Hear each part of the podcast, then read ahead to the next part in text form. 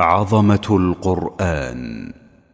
الحلقة العاشرة تأثر السلف الصالح بالقرآن.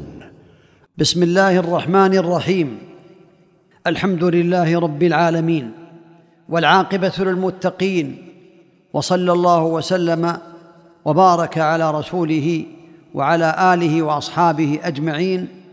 أما بعد فمما يدل على عظمة القرآن الكريم تأثر الصحابة وأتباعهم المخلصين بتلاوة القرآن العظيم.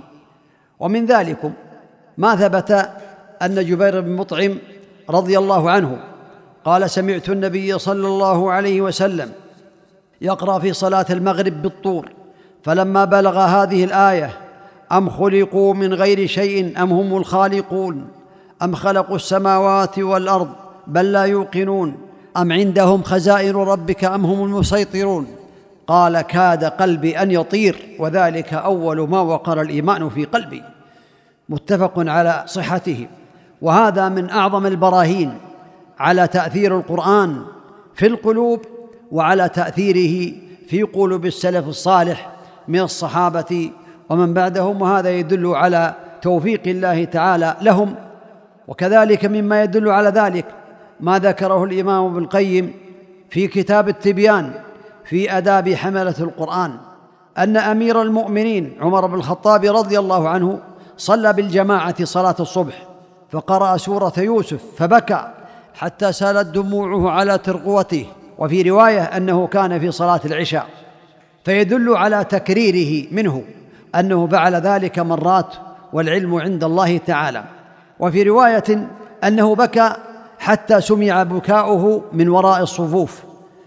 وذكر ابن القيم رحمه الله تعالى أنه قدم أناس من أهل اليمن على أبي بكر رضي الله عنه فجعلوا يقرؤون القرآن ويبكون. فقال أبو بكر رضي الله عنه هكذا كنا ثم قست القلوب. الله أكبر. أبو بكر يقول كنا. يعني كنا نخشع وهو يخشع وهو أفضل خلق الله بعد الأنبياء. أبو بكر رضي الله عنه قال هكذا كنا ثم قست القلوب. وذكر الإمام ابن القيم رحمه الله تعالى أنه ذكر عن أبي رجاء قال رأيت ابن عباس وتحت عينيه مثل الشراك البالي من الدموع أي من خشية الله تبارك وتعالى. وما تقدم يدل على العلم بالله عز وجل وأسمائه وصفاته والعلم بما أخبر الله به من أمور الآخرة. ولهذا قال رسول الله صلى الله عليه وسلم لو تعلمون ما أعلم لضحكتم قليلا ولبكيتم كثيرا. وفي لفظ والذي نفسي بيده لو تعلمون ما أعلم لبكيتم كثيرا ولضحكتم قليلا. وعن أبي ذر رضي الله عنه في حديث طويل وفيه قول النبي عليه الصلاة والسلام والله لو تعلمون ما أعلم لضحكتم قليلا ولبكيتم كثيرا وما تلذذتم بالنساء على الفروشات ولخرجتم إلى الصعدات تجأرون إلى الله تعالى. هذا يدل على أن النبي عليه الصلاة والسلام يعلم صلوات الله وسلامه عليه ما عد الله للمؤمنين بالوحي من الله تعالى ويعلم عليه الصلاة والسلام ما عد الله للمجرمين من العذاب الشديد. ولهذا قال لهم عليه الصلاة والسلام لو تعلمون ما أعلم. يعلم عليه الصلاة والسلام من العذاب الشديد لأعداء الله تعالى من الكافرين والفاجرين الذي أخبره الله تعالى به فهو لا ينطق عن الهوى ولا يعلم الغيب إلا ما أخبره الله تعالى به. فعلم الصحابة رضي الله عنهم وأتباعهم بإحسان بالله تعالى وبما أخبر به عن الدار الآخرة جعلهم يخشون الله تعالى ويتأثرون بكلامه عز وجل.